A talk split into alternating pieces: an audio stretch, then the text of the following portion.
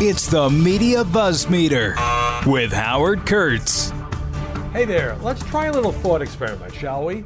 Uh, there's a situation in Texas where a whole bunch of Democratic state lawmakers have fled the state. They got on planes and came here to D.C. in order to block the Republican controlled legislature uh, from passing a voting bill that they vehemently and vociferously disagree with. So, denying the GOP a quorum by leaving town. Here's a headline in the New York Times this morning Texas Democrats flee state to highlight GOP voting restrictions. Uh, they fled the state uh, in a last ditch effort to prevent the passage of a restrictive new voting law by the Republican controlled legislature, heading to Washington to draw national attention to their cause. I've seen pictures of there's a bunch of them on one flight sitting there all smiling. And the piece goes on to say the hastily arranged departure added a cinematic element to the partisan wrangling in a state with a colorful political history. Okay, so flip the script. Imagine that there's a state in which the Democrats are about to pass a voting rights law uh, that liberals support. And all of the, not all, because in this case it's most of the uh, lawmakers, uh, vast majority of Republican lawmakers in that state get on airplanes and leave to block the passage of this voting rights law. Do you think the New York Times or any other mainstream media outlet would have a headline uh, talking about to highlight, they're, they're fleeing to highlight Democratic voting excesses? Would it be described as a cinematic element in a state with a colorful political history, or would it be described as sheer obstructionism? Now, this is not, I'm not taking a position here on this law. Um, it may well be that the Democrats, I mean, they have every right to fight this thing. Uh, and you know, national groups that have looked at this that says it will make it harder to vote in Texas, and that that apparently is the intent. So this is not a commentary on the merits of the law; it's about the tactics and the way in which those tactics are covered. Uh, meanwhile, Republican Governor Greg Abbott says he may arrest, he may have these Democrats arrested when they eventually come back to Texas. And also, obviously, unless they all just want to move, uh, this is a delaying tactic. It's not going to ultimately prevail. Uh, so I just thought it was very striking.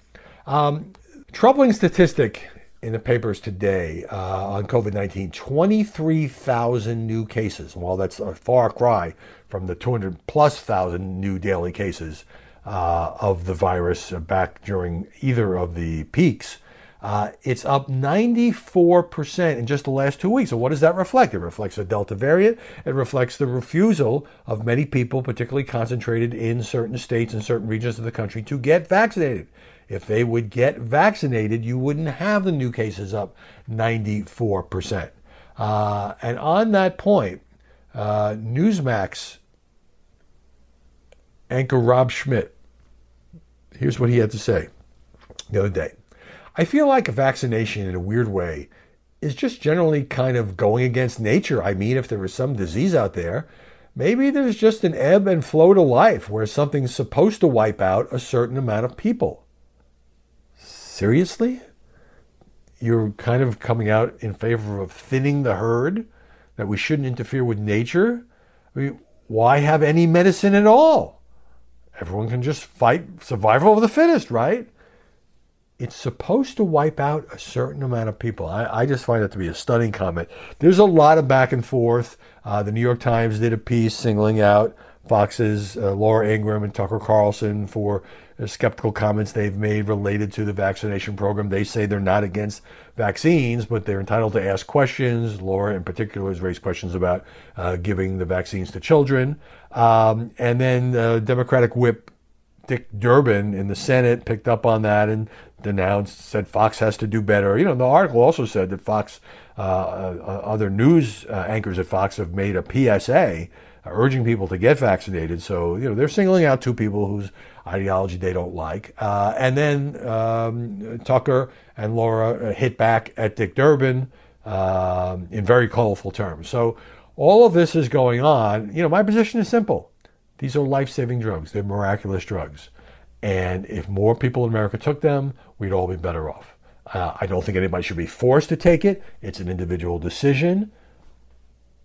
But I certainly think there's a case to be made that this would be better, not just for the people who would get the shots, but for everybody around them and for society as a whole. All right, getting down to business here with number one. You know, I spoke on the podcast yesterday about a piece uh, that first appeared in the Washington Free Beacon by Matthew Continetti saying, you know what, especially this summer, DC's gotten to be a pretty boring place. It's just dull. Uh, not a lot's going on in the Biden era and so forth. So this is almost a companion piece appearing now in the New York Times, focused more on the 46th president. Even President Biden thought he had been ponderous.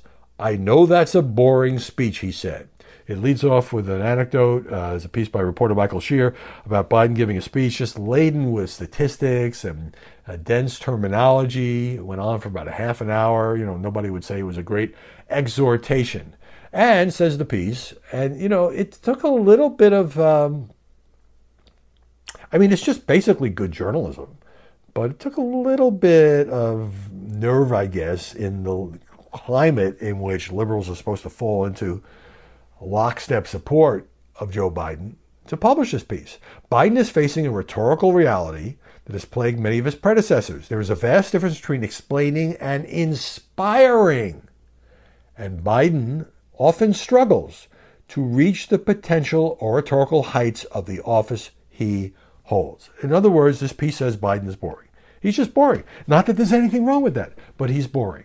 He is not a colorful, exciting, um, or, for that matter, divisive or confrontational public figure who happens to be at the age of 78 the president of the United States. And I've said before, I mean, this is all by design. It's a way to preserve his political capital, uh, to boost his popularity. Uh, but there are also serious questions about whether this enables him to get things done. He got a couple things done. He certainly certainly gotten high marks on battling the pandemic, no question about it and he's gotten high marks for passing the original COVID relief bill, but now everything seems stalled. Anyway, to continue with this time story, the White House is perfectly fine with Biden's ability to turn down the political heat in Washington after four years of divisive rhetoric and chaotic government. Translation, he's not Donald Trump.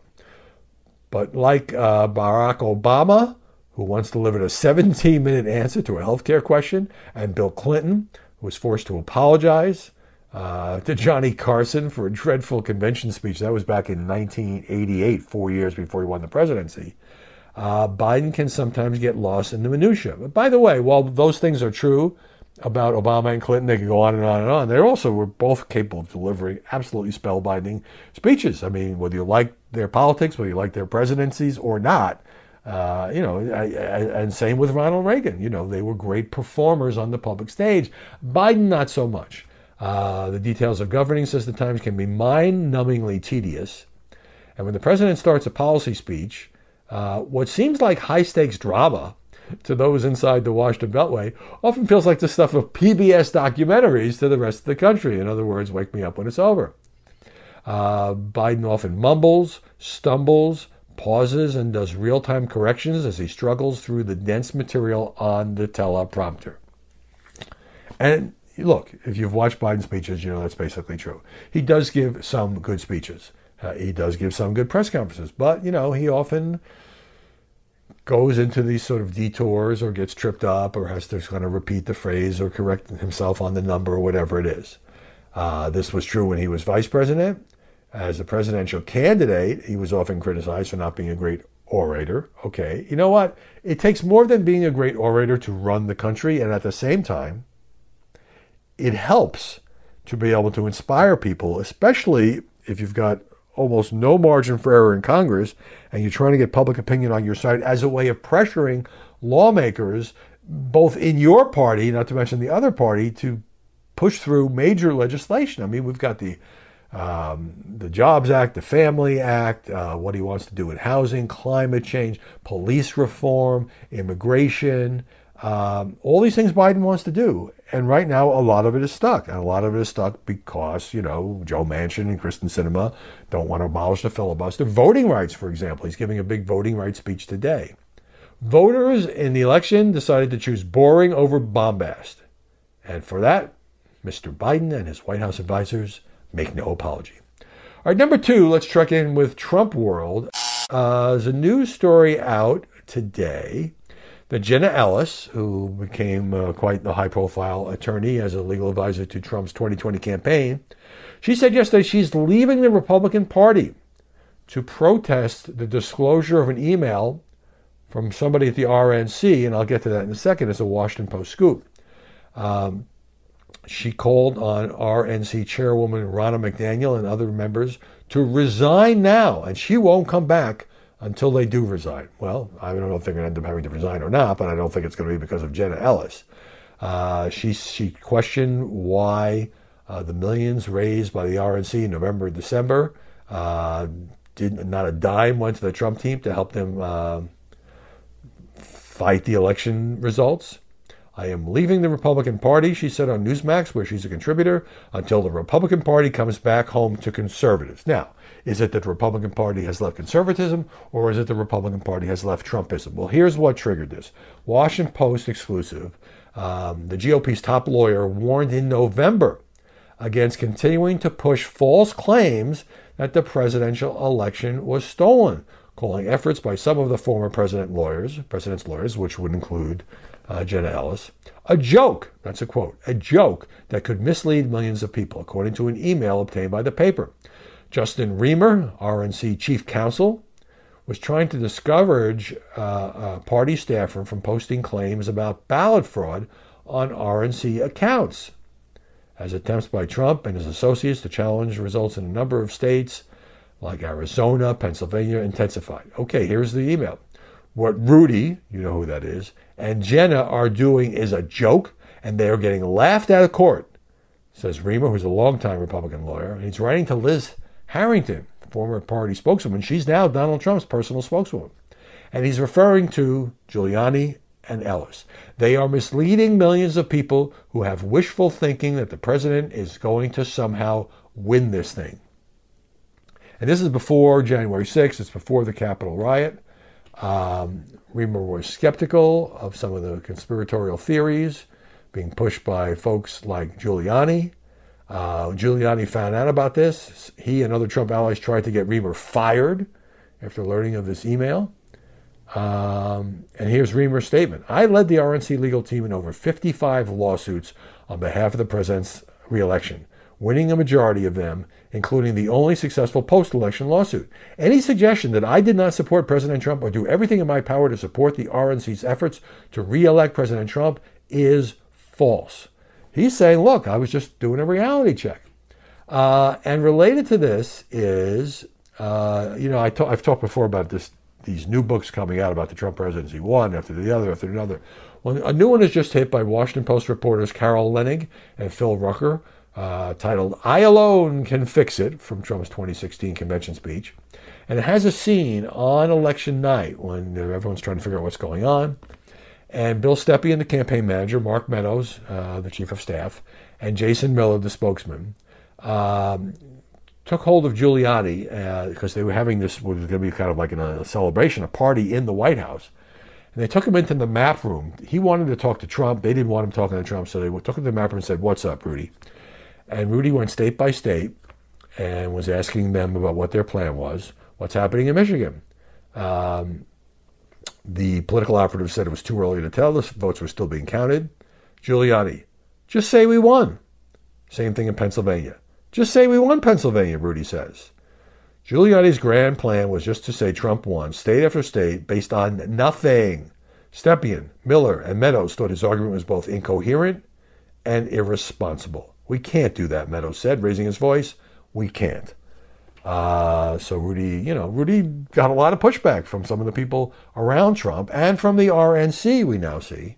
Uh, and by the way, uh, in one of these stories, it says the RNC is refusing to pay his legal bills on the grounds that Rudy Giuliani never actually worked for the Republican National Committee. All right, number three. Uh, the protests in Cuba uh, are inspiring to watch. It takes a lot of bravery to take to the streets in a totalitarian society such as Cuba's. You know, what's prompted this is that, you know, drugstores, hospitals have run out of medicines, blackouts have become frequent. Uh, if you're lucky enough to have foreign currency, you still have to wait for hours online just to buy beans and rice. I mean, this is a really uh, dramatic economic decline that Cuba has been going through in recent months.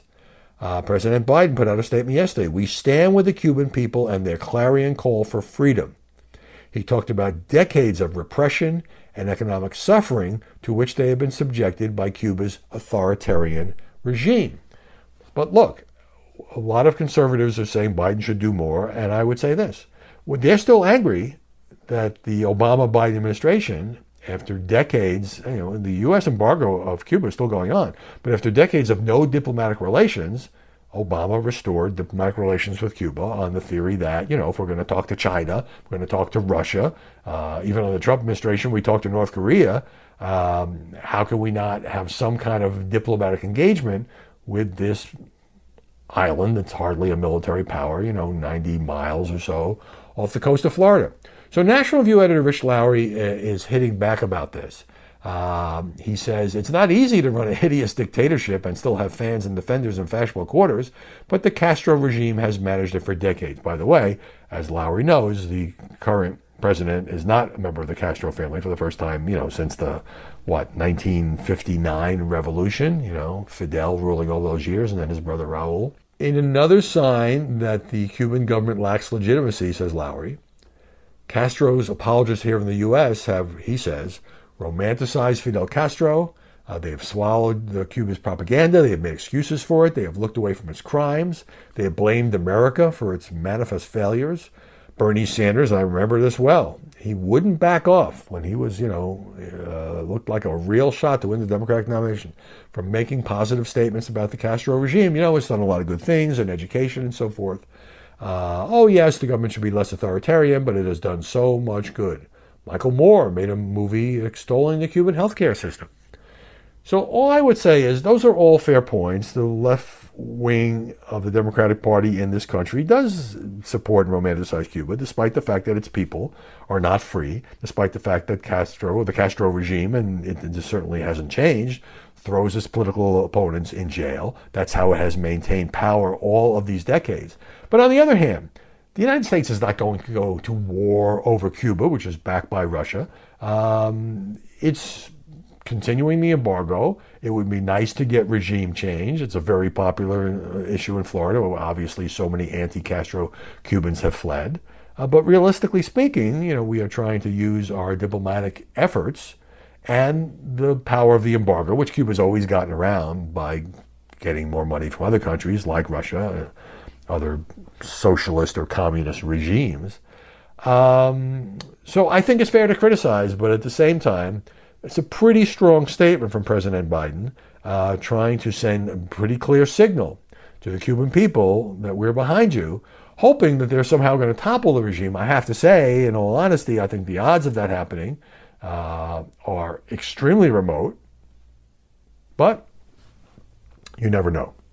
Uh, I would have said decades ago that the Soviet Union was never going to collapse, or that some of the Eastern European countries would remain under Russian domination.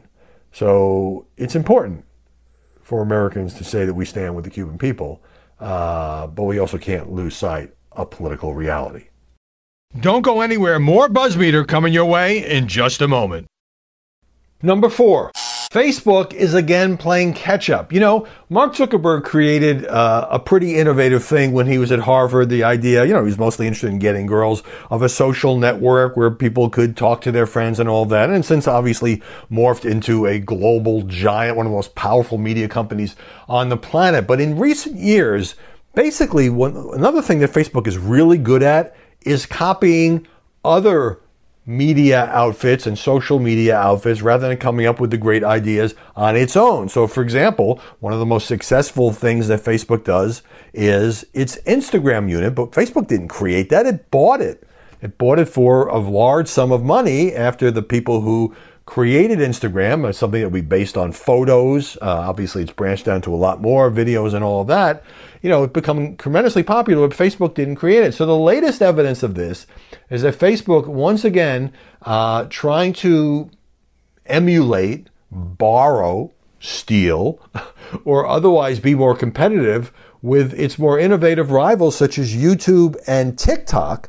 Um, and so what's happened is there's a whole, in case you haven't noticed, you've been living under a rock, you don't have a computer, uh, you only watch, uh, you know, the broadcast networks, whatever.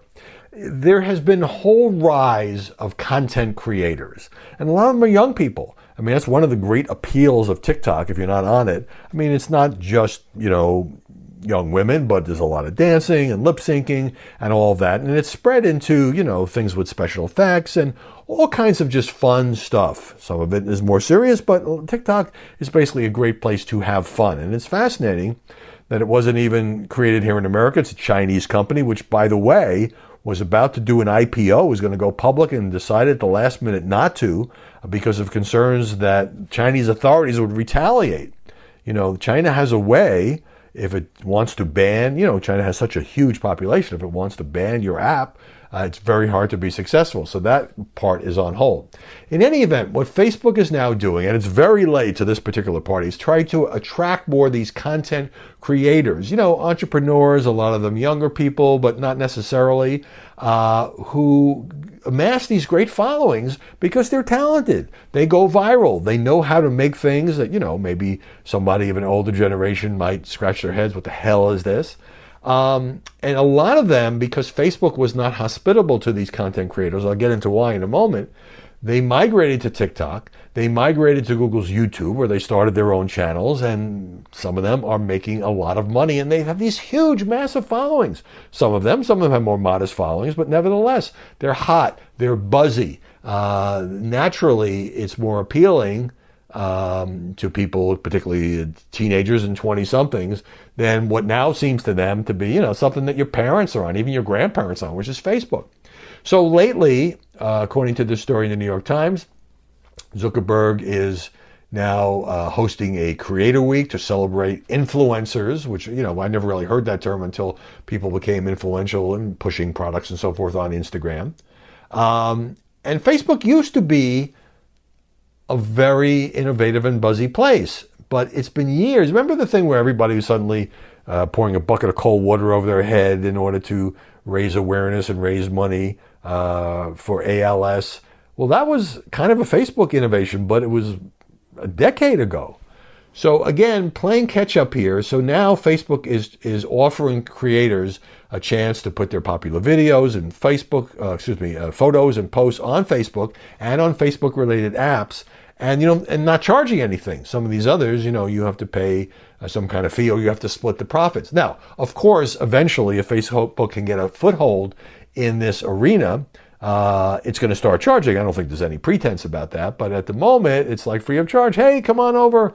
Um, the, the water is fine over here. So according to one estimate in this story a venture capital firm says there's at least 50 million people around the world who now consider themselves content creators. Now, uh, part of me reacts to that by saying, yeah, you know, this is one of the problems, at least in America. Like, nobody makes anything anymore. All the manufacturing, much of it has gone overseas.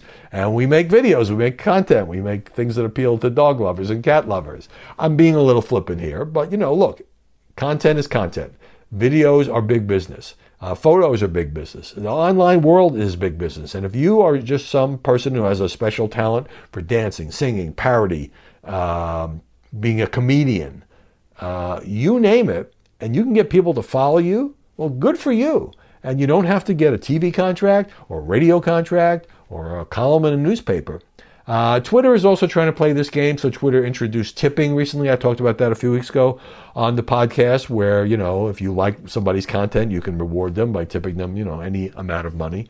Snapchat, you know, which also is one of the more innovative, and, and, and everything that Snapchat has done has been copied by others, including Facebook. Um, Instagram, again, which is owned by Facebook, has a thing which is a complete ripoff of TikTok called Reels, where you know people can make these videos and so forth. Um, and look, uh, you know, in the content world, people steal from each other. It's not illegal unless you're trying to force a competitor out of business.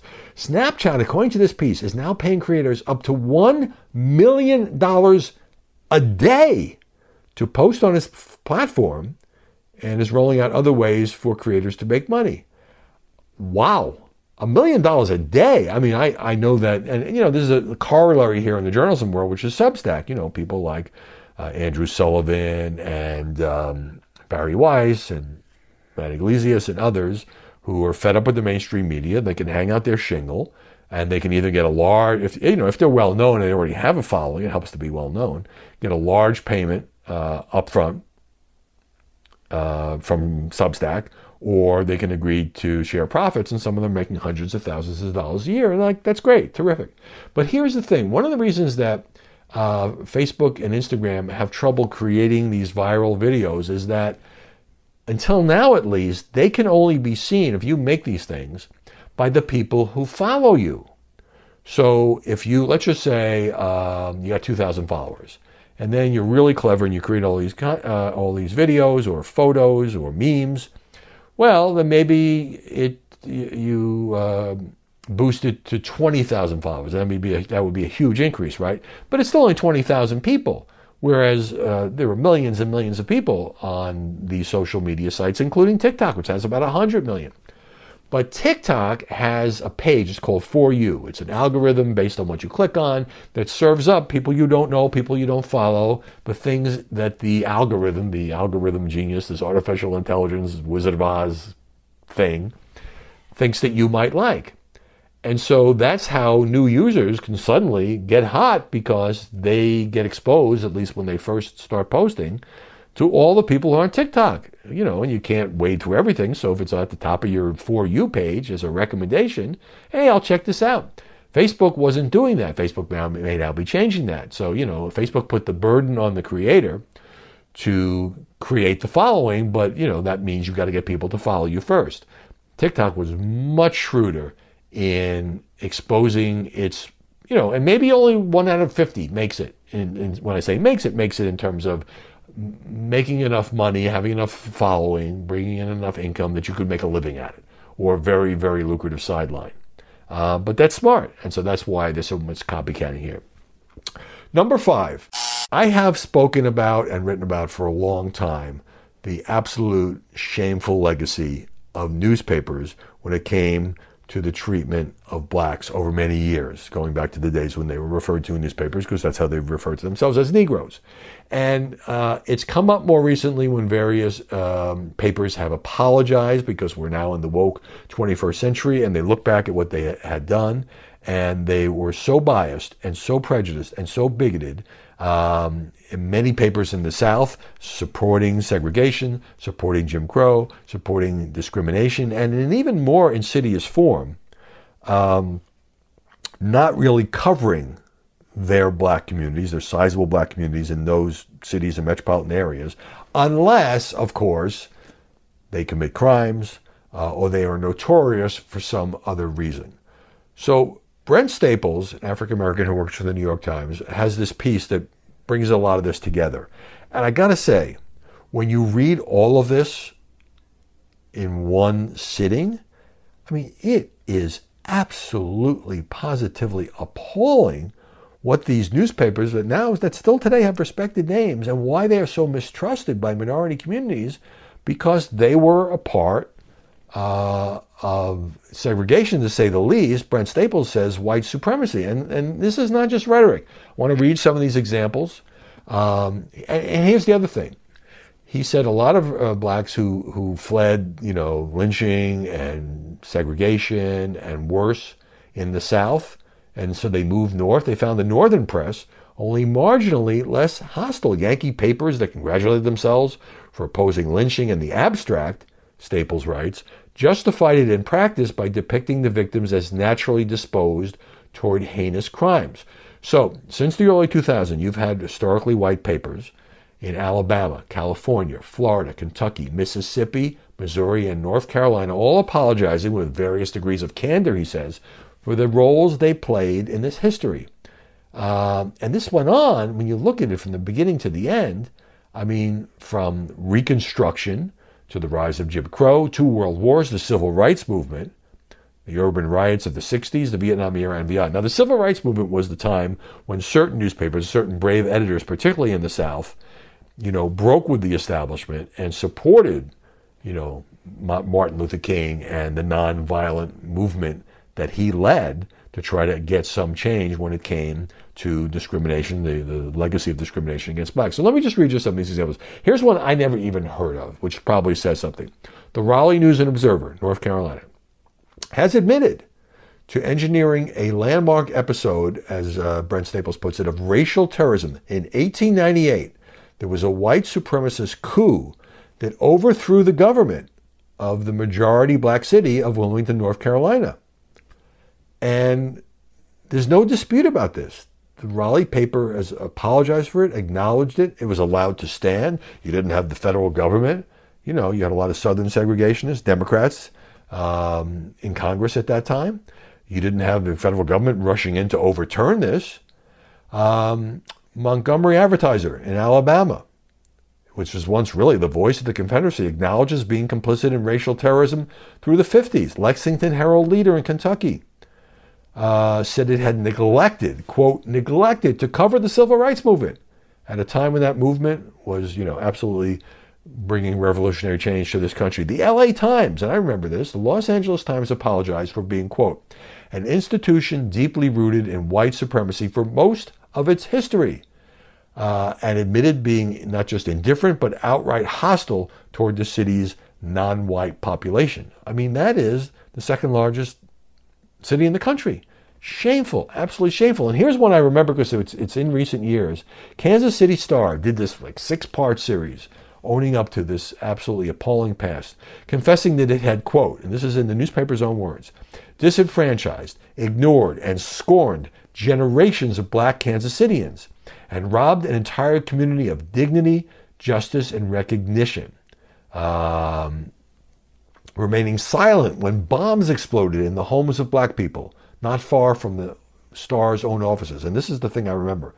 Uh, one of the most famous people in Kansas City was Charlie Bird Parker, the jazz saxophonist. He didn't get a significant headline, despite the fact that he was a huge success in the jazz world, until he died in 1955. And even then, his name was misspelled and his age was wrong. Just unbelievable. And there were black papers that sprung up.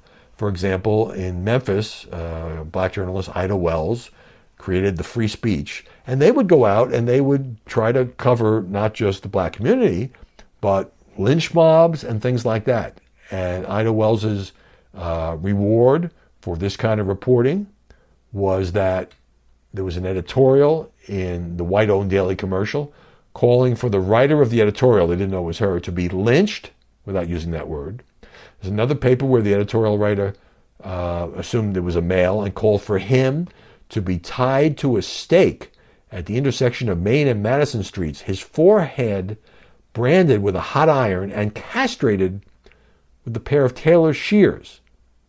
Fortunately, Ida Wells was out of town when a mob destroyed the office of her paper, The Free Speech. Uh, the New York Times is mentioned in here. New York Times referred obliquely to the overthrow of the Wilmington government that I mentioned earlier as necessary for restoring law and order. It just goes on and on and on. Um, and uh, they weren't even in the 50s, a lot of papers, they wouldn't even call blacks Mr. or Mrs., which was a common courtesy title for white people. They would just refer to them by their first names. They wouldn't even give them um, that common courtesy. So here's what Staples concludes The apology movement is, is historically resonant on several counts.